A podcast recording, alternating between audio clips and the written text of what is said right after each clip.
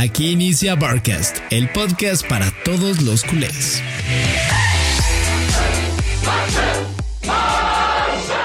¿Qué onda, Barcasters? ¿Cómo están? Y bienvenidos a otro episodio más de Barcast. Episodio 17. Hoy es un Edición Madrid. Hoy es un día muy muy difícil para nosotros. Bueno, no hoy, fue, fue el fin de semana más bien, el día del clásico. Vamos a hablar de muchas cosas. Eh, ¿Qué es ese like que salió? No sé qué chingado siempre me pasa. No sé si a la gente le va a parecer, güey, pero me sale una burbuja con un like a mi derecha gigante. Pero antes de empezar, amigo, ¿recuerdas algún número 17 en la historia del Fútbol Club Barcelona? Pedrito Rodríguez, man. Sí, el señor Pedro Rodríguez. Eh, yo creo que es el que más recuerdo o al que identifico con, el, con la 17, güey. Pero hay otros. Van Bommel, en el año 2005, nos tocó ya eh, la etapa de, Van Bommel. Giovanni Dos Santos, el número 17 también, el mexicano. De eso no me acordaba. Pedrito, muchos Grisú también. Eh, sí, Gris, lo, tuvo bastante tiempo. Alexander Song, güey, también. Munir lo tuvo. De hecho, en, muy buena etapa lo tuvo. Paquito Alcácer, güey, también tuvo el 17. Y es cierto. La leyenda Murillo. Jason, media temporada Murillo, güey. Junto a Kevin Prince Boateng, güey. Fichajazo. Hoy, hoy que tiene el 17, ¿eh? Por cierto. Ya no me acuerdo. Ah, también lo tuvo Luke de Jong, güey, claro. No, así, ¿Ah, Ferran era el 19. También Trincao lo tuvo, es verdad, pero lo tuvo la leyenda eh, eh, Luke the Goat y hoy lo tiene Marquitos Alonso, el lateral izquierdo. Es cierto, Marcos Alonso. Ah, Marcos X, X Marcos Alonso. Pero, men, ya metiéndonos en faena, como dicen aquí en Madrid. Faena. Loco, qué partido más de la verga. Sí. Yo salí decepcionadísimo. Más que lo vi con un salón lleno de madridistas, más te podrás imaginar. ¿Dónde lo viste? En la universidad. Por cierto, cracks, los que no vieron el, el, último Barcast, yo estoy estudiando en una universidad del Real Madrid, una maestría en marketing deportivo. Entonces somos 30 pelados en mi clase y solo 4 somos del Barça. Y yo soy uno de esos. Y de ahí todo puro madridista. Y no la pasé tan bien. Amigo, eh, como dices, fue un partido del carajo, la neta. Un resultado que a mí me molesta no ni siquiera perder. A ver, nosotros no, no, no tenemos 50 años viendo al Barça, somos muy jóvenes, pero llevamos varios años viendo clásicos. Creo que hemos visto fácil arriba de qué te gusta ya a estas alturas. 30 clásicos o al menos ya llegándole a 30. Pon tú dos por temporada, copas, amistosos. O sea, yo sí le calculo unos entre veintitantos, 30 clásicos que ya nos han tocado, güey. Y, más. posiblemente más. Y más. Y entiendes que se gana y se pierde. No pasó nada. Es normal. nos ha tocado. Pero las formas, güey. ¿Qué te parecieron las formas? Lo platicamos aquí otra vez. Y perdón, Mark les iba a mencionar. Lo puse en el video. Tuve un problema con mi audio. Creo que no conecté bien el micrófono. Eh, hoy no va a pasar eso. Sí, estaba de la chingadísima, pero hoy se, arregla. Pero, güey, lo decíamos, son las formas. Si no sales a correr, a matar, a, a, estar intenso 90 minutos, te dan la vuelta. Y pasó. Ven, el Barça estuvo rozando tal vez no la perfección, pero el muy destacado con los primeros 45 minutos. Presión, exigencia, trato de, de balón, llegadas, jugaron muy bien. Fermín se tenía dominadísimo a Tony Cross. Bellingham no tocaba un balón porque ahí estaba Gaby. Eh, Ferran haciéndolo pues normalón. Yo Félix igual normalón. De hecho, una jugada que se le va a Rudiger es de crack. Gundogan repartiendo fútbol como pocas veces. O sea, Vinicius no, no hizo nada. en los 90, pero particularmente los primeros 45, Araujo otra vez lo metió en el bolsillo. El Barça jugó muy bien. Y en teoría eso se te, tenía que traducir en los próximos 45 minutos. O no exageremos tanto porque se desgastan. 30 minutos del segundo tiempo. Y ya, los últimos 15, metiste otro gol, mantén ese resultado. Pero no, maje. El Barça le duró 10 minutos jugando bien en el segundo tiempo y de ahí el Barça se cae absolutamente. El Madrid gana mucho con sus cambios, más con el de Camavinga. Y para mí el Barça se entrega. Dice, es mentira, no me da el físico, no me da tal vez eh, la calidad de jugadores que tengo para mantener, para buscar otro, otro resultado y aguanto el 1 a 0. Eso no se puede hacer y no solo por tema de filosofía, por tema de grandeza, sino porque nunca sale bien. Y lo vivimos. Nos clavaron dos goles, uno un puto golazo y el otro algo de suerte, pero el, realmente el Madrid ya se olía más el segundo que el Barça de, después de, del 60 ya no existió. No, y, y quieran, eh, o sea, a ver, muchos dirán, hubo un penal que no se marcó, eh, hubo postes otra vez, Fermín. Eh, dijo, es, manda otro balón al, al, palo, güey. Ha tenido un poco de mala suerte. Creo que llevaba en dos partidos cuatro postes, tres en el partido anterior y ahora en el clásico. o sea, hay circunstancias que entiendo, la gente puede sacar a la mesa para debatir o justificar la derrota, ¿no, güey?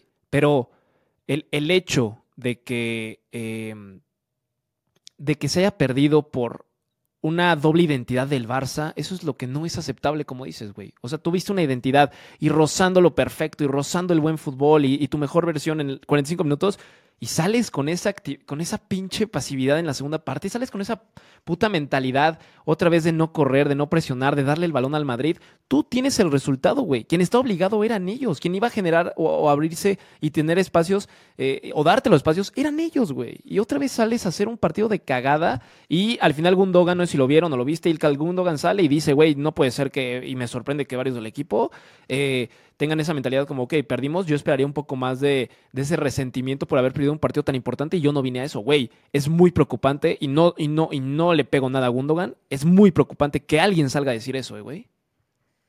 Mira, realmente eh, tiene toda la puta razón del mundo. El Barça salió, o sea, como te digo, aguantar un resultado, esas no son formas. Primero es un clásico, mae. Segundo, tenías la capacidad de meter más goles y no lo buscaste, me parece a mí por conformista. Entonces Gundogan tiene totalmente la razón de salir a decir esto. Y te digo lo peor, Maje, ¿de dónde viene Gundogan? Gundogan viene del Manchester City. ¿Y de qué City? ni siquiera... El que ganó todo. No, pero deja eso. El City que si nos vamos a tradición no es un equipo histórico. Yo creo que si es grande, no es histórico. O sea, es, es uno de esos equipos que perder contra el United, perder contra el Liverpool, por tradición puede decir no pasa nada, no importa, y aún así venía de un equipo con tal exigencia como es un equipo de Guardiola, que él siente que estos partidos se tienen que desgastar hasta el alma, que si perdés te emputás y, y buscas la, manera de, qué sé yo, de hacer catarsis en un entrenamiento más fuerte, en lo que sea, y ves que en este Barça no pasa así. Ahora, no conocemos el vestuario, puede ser también su percepción post partido de los primeros 30 minutos, pero si es algo que por lo menos, aunque no lo sepamos, siento que lo llegamos a sentir los aficionados también. Exacto, y es, o sea, no nos está diciendo algo que no habíamos imaginado, ¿sabes? Es, y es una alerta roja también, podemos decirlo como es, es una alerta roja, no tan grave, pero sí te dice, güey, que alguien salga y con esa jerarquía, porque el Gundogan llega, llegase o no al Barça, es un jugador, si acabara, pon tú no lo sé, en el Guangzhou Evergrande de China o una madre así, güey, sigue siendo Ilkay Gundogan. O sea, es de los mejores mediocampistas en los últimos 10 años, 15 años. Entonces, eh, eh, es alguien que tiene una voz autorizada. Y, como dices, es, es, es, viene de un equipo que quizá no es como el Barça en tema historia, pero bro, no mames, si alguien se rompió el hocico en el clásico, fue Gundogan. Y fuera del gol, no. Para mí me parece que ha sido su mejor partido como culé. Lo entendió perfecto. Dijo, güey, hay un juego donde me puedo reafirmar y cambiar mi versión, es este, y lo hizo. Lamentablemente el equipo no lo acompañó. Ven, y realmente creo que el único cabrón junto a Gundogan que se salva, bueno, dos, Araujo en segundo lugar y en primer lugar Gaby. Qué cabrón. Ese sí no le puedo recriminar que no, ha de, que, no ha de haber llorado después del partido, que durante el partido le dimos y, voy a poner la foto, no puedo poner el video. Bueno, creo que sí, porque es post partido, pero lo que hice Fran salió llorando, Gaby, lo voy a poner acá. Sí, o sea, sí es un cabrón que creo que sale eh, dentro de este statement de Gundogan, pero men, o sea, realmente necesitamos 10 Gavis más. Porque lo que jugó, realmente Bellingham, o sea, si nos vamos objetivamente, MVP, dos goles, un golazo y el otro que tiene la capacidad de llegada para estar donde tenía que estar, o sea, de rebote, pero pues, o sea, no ves todos los jugadores agarrando esos rebotes. Eh, pero si ves su incidencia en el juego a nivel macro, muy poco. Gaby lo tuvo de hijo todo el partido, se le descuidó dos veces y le bastó para clavarnos. Bellingham tiene esa calidad y ya lo decíamos. Bellingham es el factor diferencial, pero realmente Gaby se echó un partidazo de los mejores que ha tenido en el Barça y no solo hoy. Durante toda la temporada, desde que se lesionó a Frankie de Jong, él ha sido el que toma el banderín de líder, sí. Sí, sí. lo de Gaby muy destacado. O sea, a mí eh, creo que este Gaby es de, aplaudirle, de pararse y de decirle, güey, te, lo que tú quieras, aquí está, porque esa es la, personalidad que le hace falta a un equipo como el Barça, güey. Eh, coincido, Araujo, gran partido de Araujo. Eh, te hizo caso al final Xavi, güey. con otra línea, pero te hizo caso. Los, la, la back de alguna forma 5-1D y por un costado Cancelo y me parece que rinde mucho más, güey. Cancelo se aventó dos jugadas de por la derecha cortando que pudo haber hecho lo que quiso y lamentablemente no acabaron en gol, pero es que eso te aporta yo Cancelo, güey. Entonces, eh, gran, gran, gran postura la de la primera parte, también hay que decirlo, sí, pero pues al final no, no sirve nada y a mí me caga que hagan eso, porque es una constante el Barça. Me caga de que buenos 45 minutos, terribles segundos 45 minutos, güey. Y también se puede traducir en un gran partido de ida, un pésimo partido de vuelta, como, fue Roma, como fue Anfield. Exacto. El Barça tiende a ser irregular. Sí pero a, a nivel partido, maje, o sea, no es como equipos de que caen en irregularidad durante la temporada, que dijiste, ya hiciste una gran primera vuelta, tu segunda vuelta tal vez no es tan buena. El Barça lo lleva a un nivel de que tus primeros 45 son muy buenos y tus otros 45 son una cagada. Y, men, genuinamente, yo creo que los primeros 45 fue un baño táctico de Xavi Ancelotti, que ya está medio acostumbrado a dárselos. Eso me gusta de Xavi. Pero donde la cagó y pues, o sea, al final es un riesgo. Te sale muy bien o te sale muy mal. Pero los cambios. Realmente Camavinga fue un gran factor para que el Madrid mejorara. cambió. Pero, pero en el momento en el que sale Cancelo por Rafiña, Camavinga hizo lo que quiso. Antes de eso, Cancelo le dejó la cintura rota en varias ocasiones. O sea que ese cambio junto al de Oriol, para mí condicionaron el partido para que se tirase por la borda. El de, el de Romeo me pareció muy grave, güey. Entró muy mal, muy mal Oriol Romeo. Terrible. Nefasto, nefasto. O sea, nada contra ese güey, pero entró mal. Su partido fue, fue gris, bastante gris.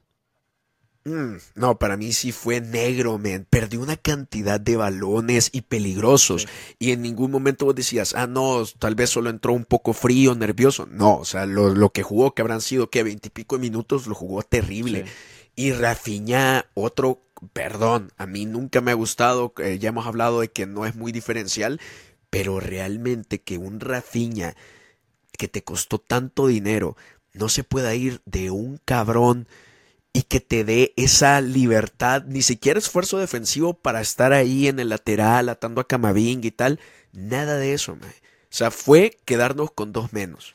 Oye, y otro, otro o alguien que se consolidó sin duda, ya como alguien del primer equipo de titular, Fermín. O sea, creo que Fermín dio un paso hacia adelante muy grande de tengo la calidad suficiente por méritos propios y por fútbol de que puedo ser parte de este once en los partidos más cabrones. Lo demostró, la verdad, no, no, no es por exagerar. O sea, el partido que dio nada más viene para redondear lo que había hecho hace unas semanas, hace un, mes por muchos, cuatro semanas. Y cuidado cuando regresen Frenkie y Pedri, güey. O sea, a Frenkie obviamente lo regreso y ya le doy el lugar por lo que marca Frankie de Jong. pero total, total. Y, digo, y, obviamente sé que Pedri es mucho mejor, pero Pedri va a tener que agarrar ritmo para volverse a ganar ese lugar, porque si Fermín sigue en este modo, güey, y Gaby sigue en este modo, yo no veo por dónde Pedri puede entrar tan rápido. Es mejor, pero yo no veo por dónde puede entrar ya de una, güey, como puede hacerlo Frankie, no sé si me doy a entender. No, total, total. Y te iba a decir de que lo habías dicho como yo lo hubiera dicho. Fermín López, hoy por hoy. O sea, y qué lástima que se pierde, mae. Qué lástima que se pierde y cómo se pierde. Porque dejamos de hablar de Gaby, porque dejamos de hablar del partidazo de Araujo y lamentablemente dejamos de hablar del partidazo de Fermín. Defensivamente, en la presión alta, excelso. ¿Lo hubiera sacado? Con el balón, yo creo que no. Yo creo, mira, realmente es difícil eh, saberlo en el momento. Ahorita es más fácil, pues, saber si sacarlo o no pero realmente un canterano, primer clásico, 20, pico, 20 años, o sea, creo que sí te llamaba más a la veteranía y a la fuerza. Y Oriol era el llamado, lastimosamente salió del carajo. pero me duele que no se está hablando tanto de Fermín, que le dio problemas de inicio a fin a Tony Cross. A Tony Cross, cabrón. Sí. Chouameni perdido también porque ahí estaba Fermín López, con llegadas, con capacidad asociativa y con una pegada que maldito poste le negó el gol. Pero era un jugador que tuvo una presencia más que significativa para el primer tiempo que tuvo el Barça. Sí, no, no, no fue uno más. Fue, fue, No. E incluso podemos decir de la primera parte fue el pilar del equipo otra vez. O sea, me estoy yendo muy cabrón con esa palabra, pero es que así fue y no pasa nada ya en decirlo. O sea, creo que íbamos midiéndonos con Fermín, güey. O sea, poco a poco es un joven bastante joven. O sea, es un niño el güey todavía. Eh, no es alguien de 21 años, no es alguien de 23 años que todavía ya puede soltarte un poco más, como un Joao Félix, como un Ferran, etcétera. Pero, güey, ya es un cabrón que merece estar en este Barça sí o sí, que yo lo veo con dorsal la próxima temporada definitivamente, que lo tienen que blindar, ya lo blindaron hace poco, muy bien ahí por la directiva, y que eh, eh, da un perfil que ayuda mucho al Barça, y a mí me va a encantar ver esa competencia, Pedri, Gaby y él por un lugar, o la otra es, la verdad, si siguen así, o Yamal, o el mismo Lewy, o el mismo Ferran, uno va a tener que desaparecer del 11 estas semanas, güey, y apuestas por Gaby por izquierda como ha sido y que te aporta mucho en medio campo, que más que un extremo en 4-3-3 es un 4-4-2 con un volante por izquierda que se centra un poco más, güey, Gaby. Y juegas con dos arriba, Yamal y Lewy o Ferran y Joao Félix que andan bien. A mí me está gustando mucho lo de Ferran y Joao Félix, güey. Lewandowski, te lo iba a preguntar, ¿qué te pareció lo de Lewy, güey? O sea, me parece que entró y no trascendió nada. No lo hubieras metido si no estaba al 100. Exacto. O sea, no es culpa de él. Era lo si que no estaba al decía. 100, también que él diga, güey, no estoy y ya. Correcto, correcto. Eh, pero creo que ya la desesperada de es mi mejor opción ofensiva, pues se tenía que meter aunque no estuviera al 100, pero realmente tuvo un partido puta, Intrascendente. casi que... Y sí, iba a decir invisible, pero intrascendente está mejor. No hizo un solo disparo con peligro, creo que hizo dos y pasaron arriba de la portería de Kepa. Y de ahí juego asociativo pues muy poco, sabemos de que no es su fuerte. Sí, no. Y yo a Lewandowski no lo hubiera metido. O sea, perdimos mucho con Rafinha, perdimos mucho con Oriol y encima teníamos un jugador que no estaba al 100. Realmente era la receta perfecta para que terminara mal. O- Oye, y ahí sí aplausos para Xavi en esto. Esto sí lo quiero decir porque eso es de un técnico que va madurando. Aplaudirle, muchos estarán o no de acuerdo, pero aplaudirle, güey, de que no se, se puso terco, de que ya tengo disponibles a mis lesionados, ya, pum, de una. Entendió de alguna forma. En los cambios, ahí creo que le falló un poco. Hubo unos que pudieron haber entrado, pero en el 11 decir, güey, si viene jugando Ferran, no meto a Lewy. Si viene jugando Yamal o Joao Cancelo, no meto a Rafinha de inicio. Si no viene jugando tal, eso me gustó, güey. O sea, no forzarlos. Al que interpretó bien fue Araujo y lo demostró Araujo. Dijo, güey, yo ya estoy al 100, yo te voy a rendir. Y Araujo fue el MVP otra vez en la defensa. Entonces, esa parte de Xavi me gusta y que no haya forzado, porque cuántos años no hemos visto, y no solo con Xavi, güey, técnicos del Barça que como no es una plantilla tan extensa siempre, se lesionaban las vacas sagradas o los más cabrones y los metían luego, luego cuando ya estaban como disponibles por los fisios o por el equipo técnico, pero hacían unos partidos como el que Lew- Lewandowski hizo ahorita en 20 minutos, güey. Y no te cuenta, o sea, yo prefiero tener un Fermín que un Lewandowski al. Un Ferran que, que maybe no te va a meter 50, tres goles, 60. que corra todo el pinche partido, pero Ferran te va a correr, güey. Total.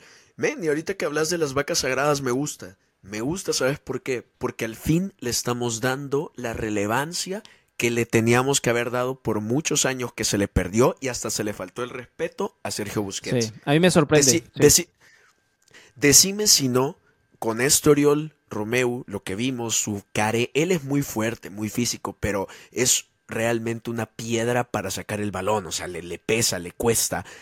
Sí o no, con esta presión que nos ejerció el Madrid a partir del empate de Bellingham, a un Busquets esa presión no le pesa No. y de una u otra manera salía jugando. Busquets hubiera sido el equilibrio y sabe manejar que lo presionen y te pisa el balón y te sale entre tres y, güey, Oriol Romeo está años luz de Sergio Busquets, pero yo sí prefería tener un Sergio Busquets en la banca, ya no titular, para estos partidos que te lo cierren, alguien que no tiene la experiencia de clásico, con calidad, con todo respeto lo vuelvo a decir, Girona, que dio un gran año, y Oriol tiene mucha calidad, sí, pero no, al final no es Sergio Busquets y no tiene ese roce de clásicos. ¿Cuántos partidos jugó Sergio Busquets? O sea, tú veías un clásico y Sergio Busquets sí o sí era parte de los clásicos. O sea, o sea era como ver a Ramos, era como ver a eh, incluso Dani Carvajal ya años después, a Marcelo, o sea, gente que dices, güey, los veo y es clásico, lo veo y es Madrid, lo veo y es Barça. Entonces, eh, esa, eh, qué bueno que lo mencionas, güey. Esa es la diferencia, justamente.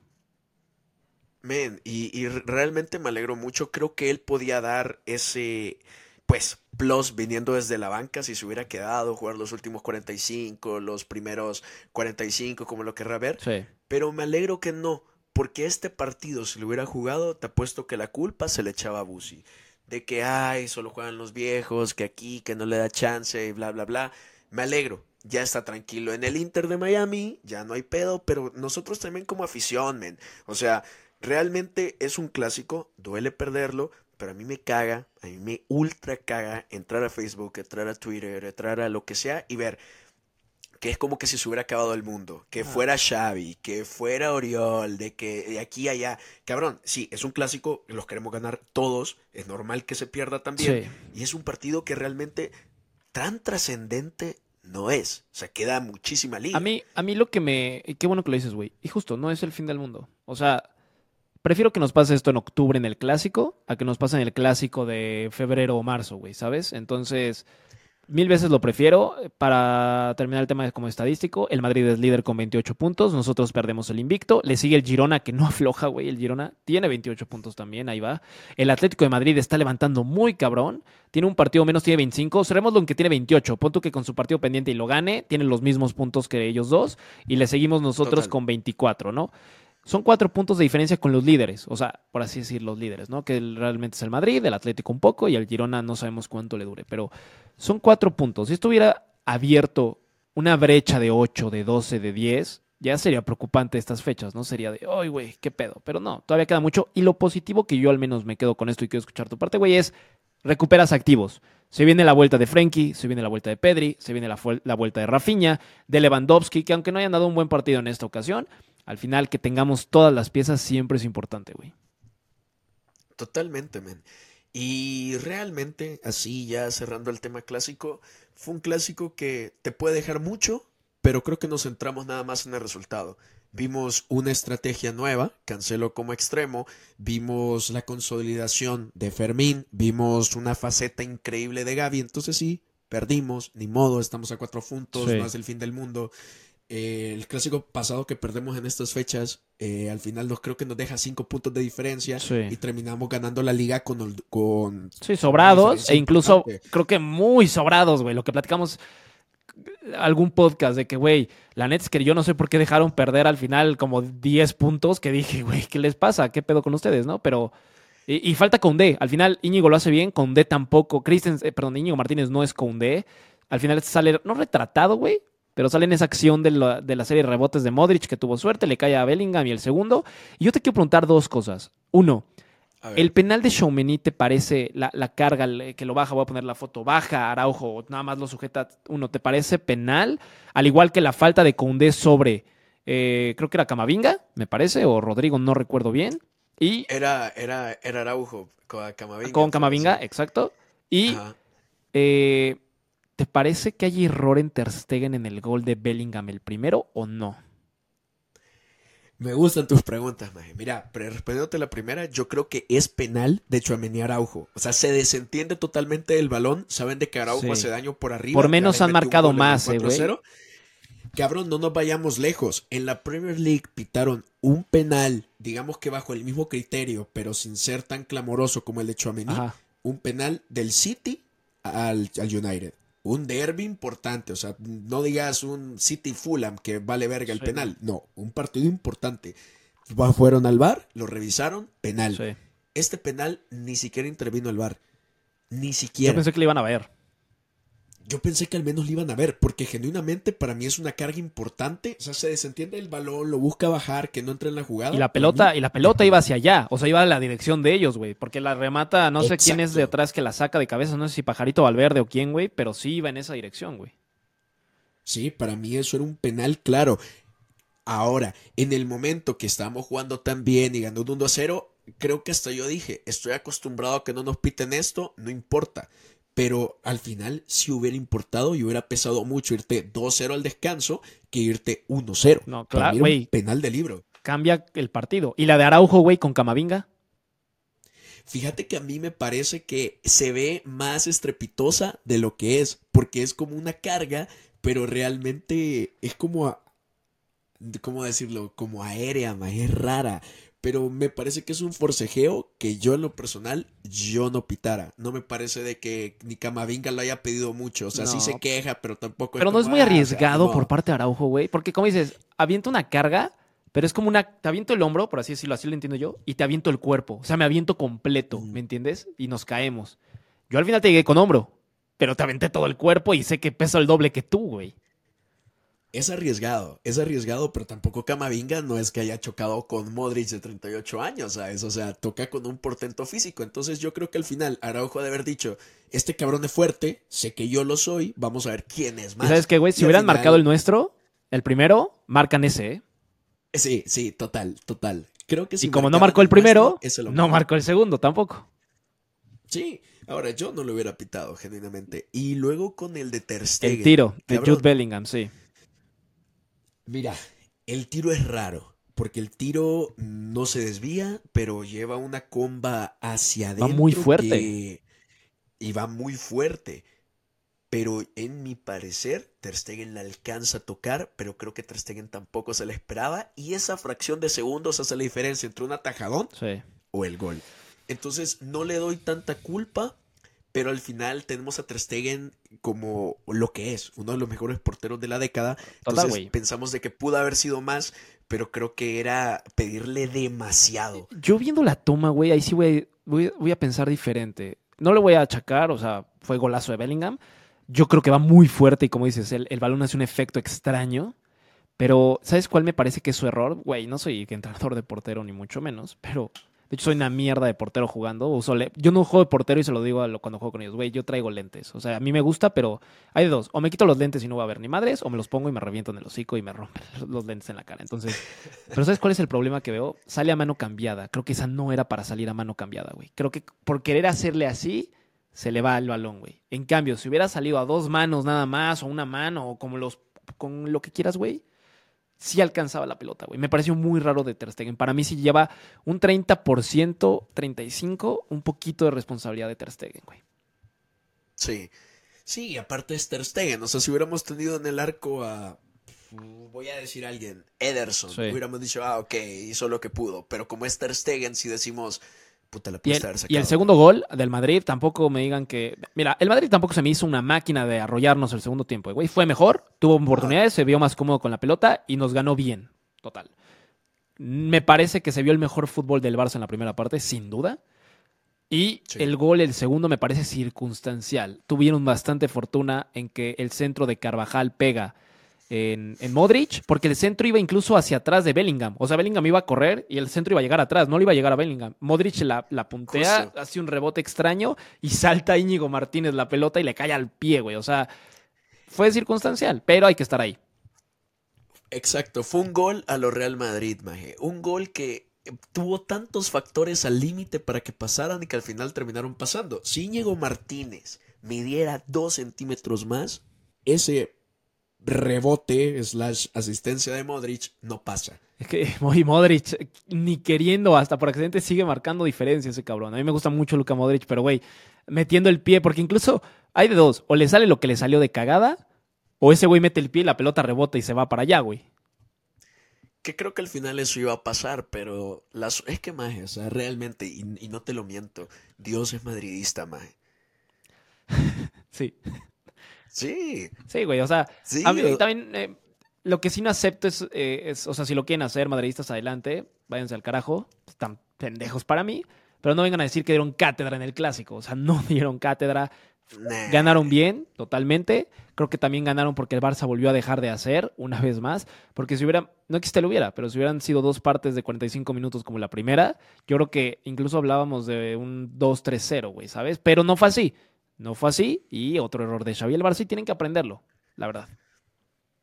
Ni modo, mae. O sea, al final así es el fútbol. Y así es el fútbol champán.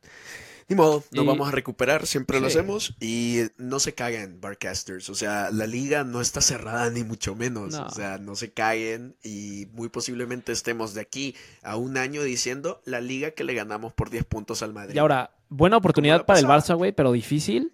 Se viene y de y se viene en San Sebastián el sábado en la Real Sociedad, güey. El- La Real es cuarto. En Champions andan volando esos cabrones.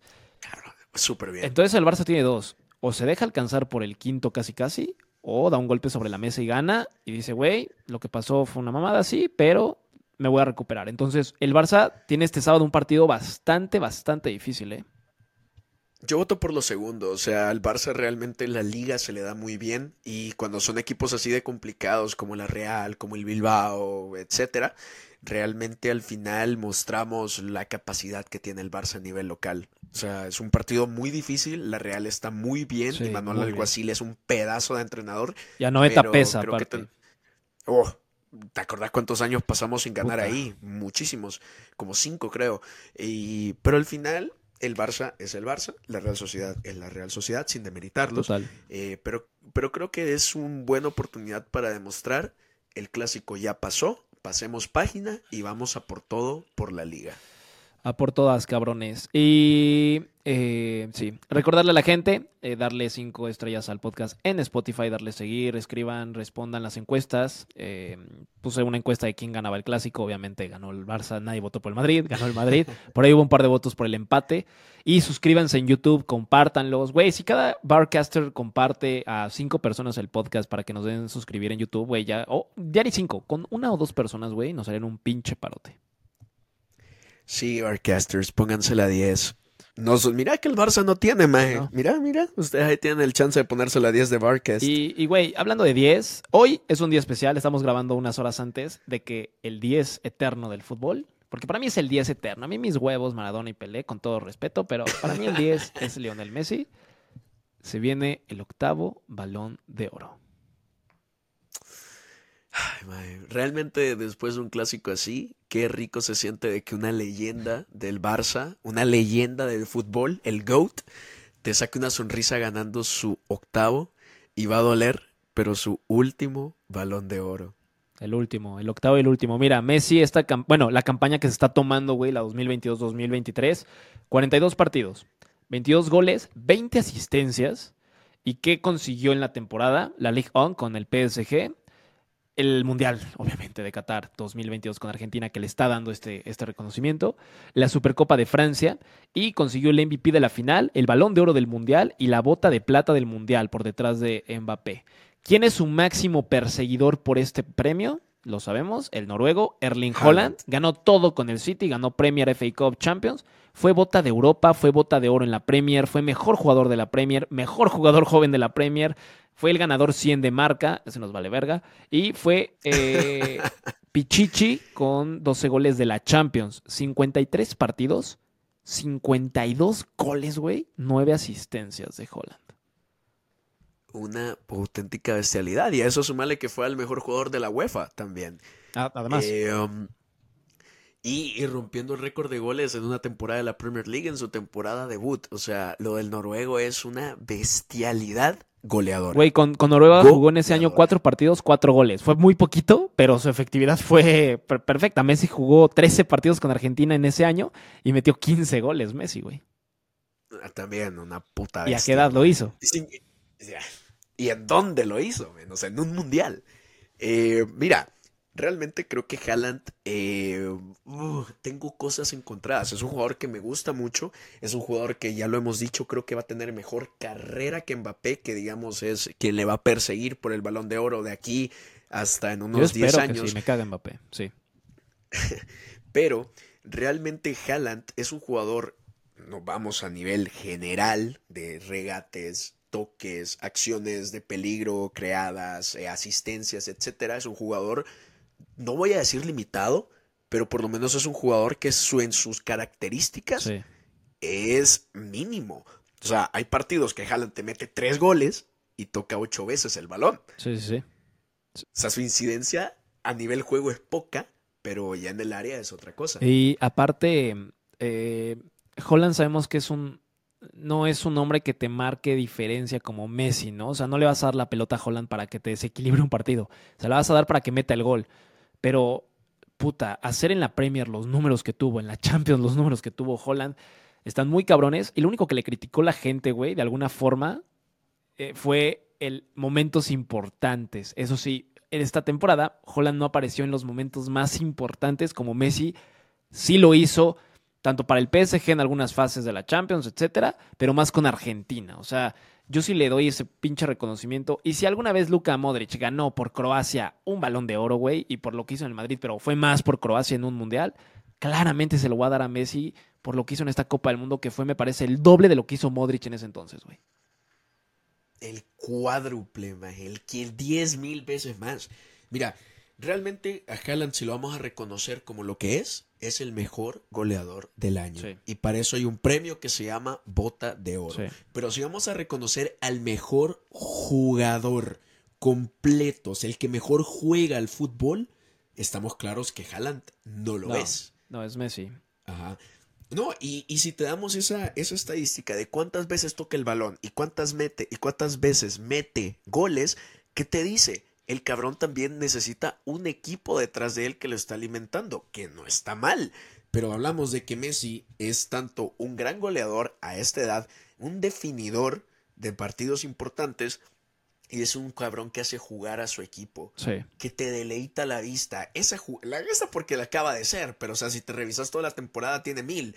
Del cabrón dejándose rivales como que si fueran muñecos de trapo, como lo que le hizo a los dos jugadores peruanos. A, o a Guardiol, güey, en el Mundial, el mejor defensa de la Copa del Mundo y que venía en el mejor defensa del mundo en ese momento, por así decirlo. Y Messi se lo come como si Messi tuviera 23 años y Guardiol tuviera 30, güey. Ajá, ahora te pregunto, ¿cuántas veces has visto a Haaland hacer un slalom, No. hacer un regate? Yo lo que le aplaudo a Holland es de que, güey, si le lanzas un balón medio picadito y de que puede llegar a velocidad, no mames, ese güey aprieta y sale como un pinche tren, corre como un canguro, güey, y a quien se le cruce en su camino lo atropella, güey. Sí, es una bestia, es una bestia física, es una ¿Has visto bestia cuando va gol. corriendo un hombro a hombro, güey? No mames, los manda a comer pinche tierra, güey. Está muy cerdo ese güey. Y no a cualquiera, o sea, manda a comer tierra a Kimmich, manda a comer tierra a Van Dijk, o sea, son jugadores que físicamente se les pueden poner del tú a tú y al final no son rival para el androide. No. Pero, pero realmente ya tema fútbol, me parece que Haaland tiene mucho que mejorar. Eh, Guardiola creo que le puede sacar lo mejor que tiene a Haaland, pero por lo menos en esta temporada, por muy buena que haya sido, Sí. hubo mundial. Y el mundial te pesa lo que no te va a pesar jamás ni cinco Champions. ¿Para ti cambia en algo o no cambia nada este reconocimiento para Messi en el poder decirle el mejor jugador de la historia? O sea, incluso si no gana el octavo, ¿no pasaba nada? Nadita, nadita, men. O sea, para mí Messi es el mejor de la historia con y sin mundial. Qué lindo que la vida le dio el mundial, él también, su esfuerzo, Argentina, Scaloni, etcétera. Y que podemos decir que nuestro ídolo y el mejor de la historia tiene un mundial que es lo que te consagra.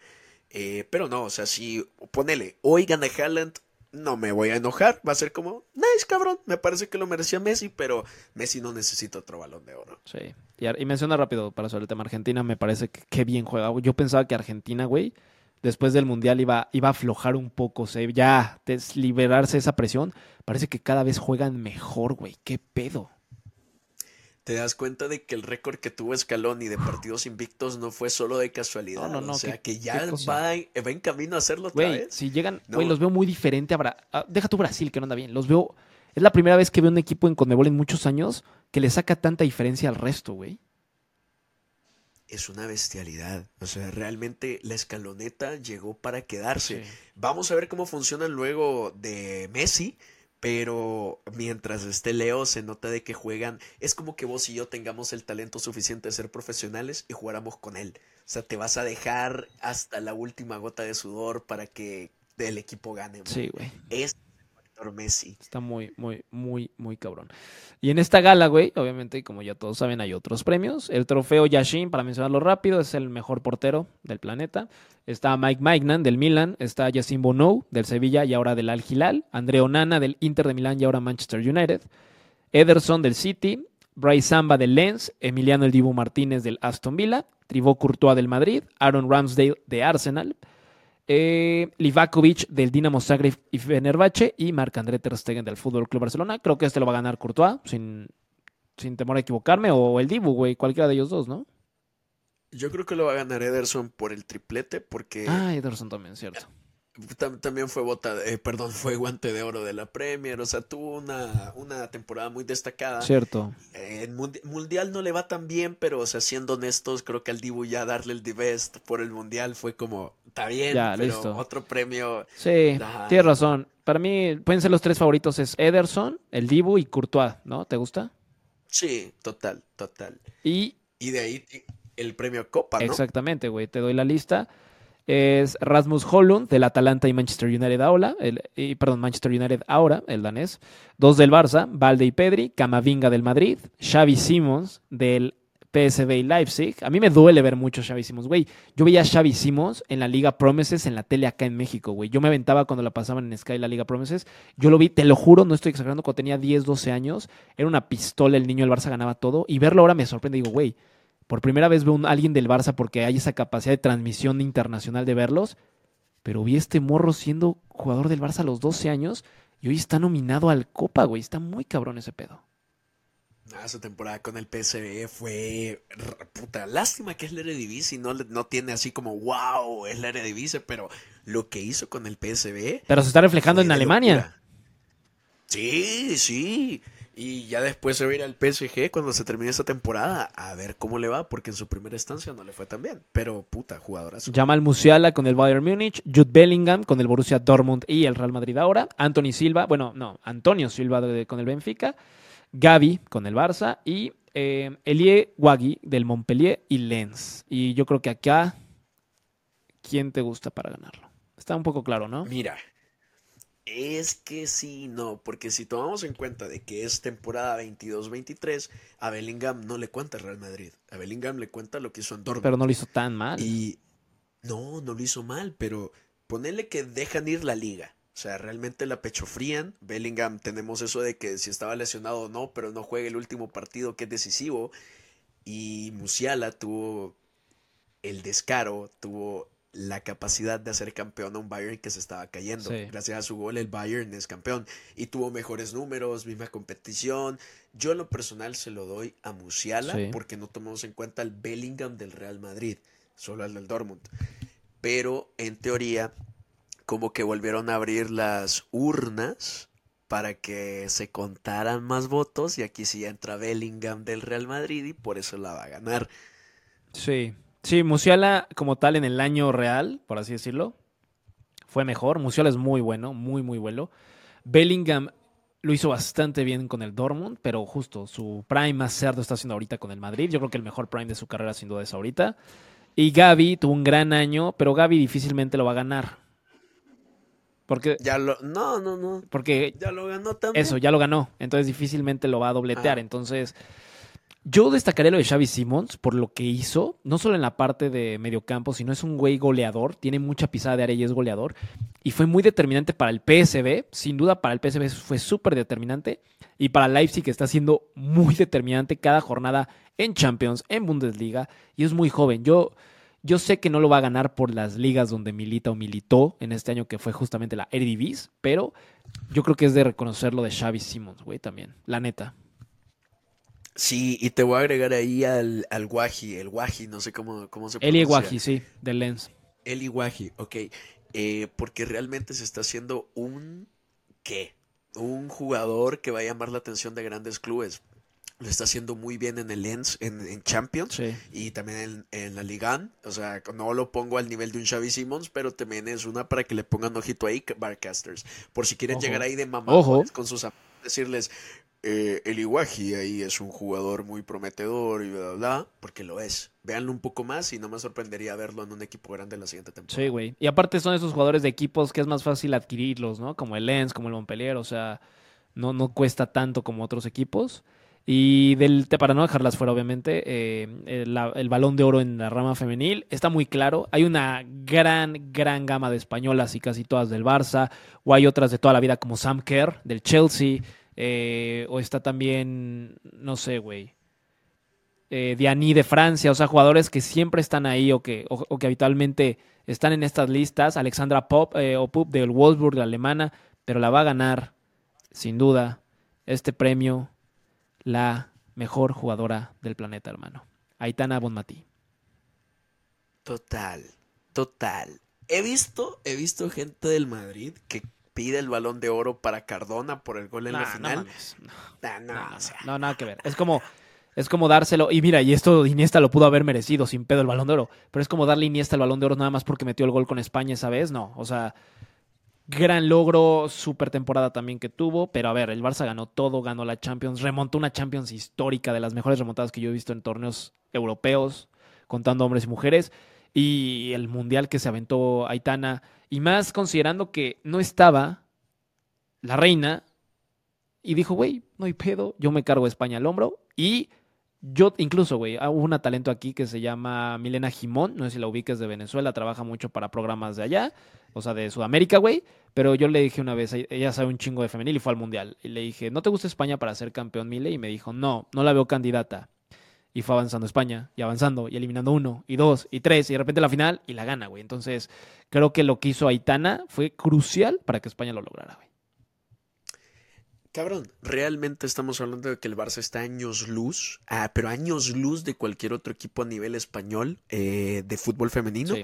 Está un par de pasos también adelante de, a nivel europeo eh, y con eso también va no solo el dominio deportivo, sino la calidad de jugadores que tenemos. Eh, Alexia, Aitana, la morenita que empieza con no, que no recuerdo cómo se llama. Esa. O sea, son jugadoras de nivel top sí, mundial. Para Luello, Guijarro, güeyas, hay muchas que fueron titulares con España. Y vean la foto que se hizo viral, o sea, estaba el 11 del Barça, bueno, el 11 de España que 7, 8 eran del Barça en la final de la Copa del Mundo y fue lo mismo con España en esta final de Copa del Mundo.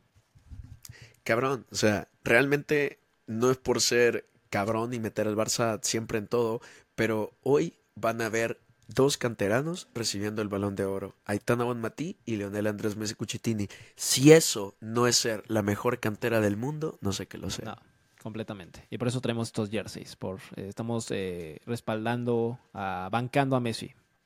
Ninguno trae la del Barça, pero son de Messi, güey. Eh, y pues nada, amigo, ya ya nos estaremos viendo para el siguiente episodio del día jueves, para la previa de la Real Sociedad. Por ahí armamos quizá algo, una list, hacemos algo. Eh, lo vamos a, platicar, a pensar. Triste Barcasters que se ha perdido el clásico, pero al final solo es un puto clásico, es un puto partido. Son tres puntos y estamos a cuatro de diferencia. Entonces, bájenle a su desmadre, no se exalten y eh, síganos en redes sociales. Total, síganos, suscríbanse, ya estamos por llegar a los 400 subscribers en YouTube y en Spotify que también nos está yendo cabrón, vayan a TikTok, vayan a todos lados y que ahí nos vemos. ¿Viste el TikTok, perdón, güey? ¿Viste el de Carlo Ancelotti y Vinicius? Sí, ma, está cagado. Me gustó bastante. Sos creativo, mi Güey, cuando, cuando, para los que no lo vieron, el pinche Vini ahí estuvo de calentahuevos al final del partido. Espérame, espérame, espérame, se me moja la ropa. No, no, no, corre, corre. Tú corre. Yo le platico a los barcasters. Ahí van a ver al fino de Fran, este, es fachero, fan. Fran es facherito. Y para los que no lo vieron, voy a poner la imagen. Sale Vinicius, eh, literalmente aplaudiendo y haciendo jetas al, al estadio de Montjuic. Y Ancelotti le toma la mano como para jalarlo, para que se vaya y se, hizo viral. O sea, porque literalmente parece que fue por él como niño en primaria para que ya la dejara de hacer de pedo. Y aparte, Barcasters, hay que recordar y hay que mencionar y hay que decir que no es la primera vez que el pinche Vini se mete en estos pedos y luego se queja de racismo. Ok, no justifico por nada el racismo, pero él también es un provocador para que lo ataquen de cierta forma, para agredir. Él provoca también a la, a la afición, a los jugadores. Entonces, creo que también es algo que ese güey tiene que cuidar sin duda. No me cae mal, se me hace un gran jugador. Pero no, no puedes ir justificando lloriqueando el tema de, ay, me dicen, me gritan, todo. Sí, racisto, racismo no. Eso sí, no pueden hacerlo, gritarlo. Pero también el güey es completamente un provocador de primera, güey. Ya, ¿cómo te fue? Espérame, no te escucho nada, mi Federico Valverde. Ay, Fran, Fran, Fran dando eh, cátedra de humildad. ¿Ya la, la recuperaste, güey? Sí, ya, se me cayó un calcetín eh, desde el tercer piso al primero. Nada, les conté lo de Vinicius, güey, pero este, que se suscriban, que nos den cinco estrellas, que lo compartan, que nos reciban en redes y que lo compartan, amigos. Nos ayuda un chingo, ya casi llegamos a 400 subscribers. Acuérdense, si llegamos a mil, Y este es un mensaje para Gaby, eh, Araujo y Gundogan. Levanten la cabeza, Reyes, que se les cae la corona. Van a ser campeones a final de temporada. Vamos a ser campeones, sin duda. Vámonos, Fran. Córtale eso, Fede, qué puta vergüenza. Quedó bien, güey, no hay pedo. Está bueno, lo orgánico, pues. es lo orgánico, es lo, rico. bueno, se me cuidan, broadcasters. Un beso en la frente para que se sientan bien después de la remontada que nos dieron. Chao, preciosos. Adiós. Barcast, el podcast para todos los culés. Fight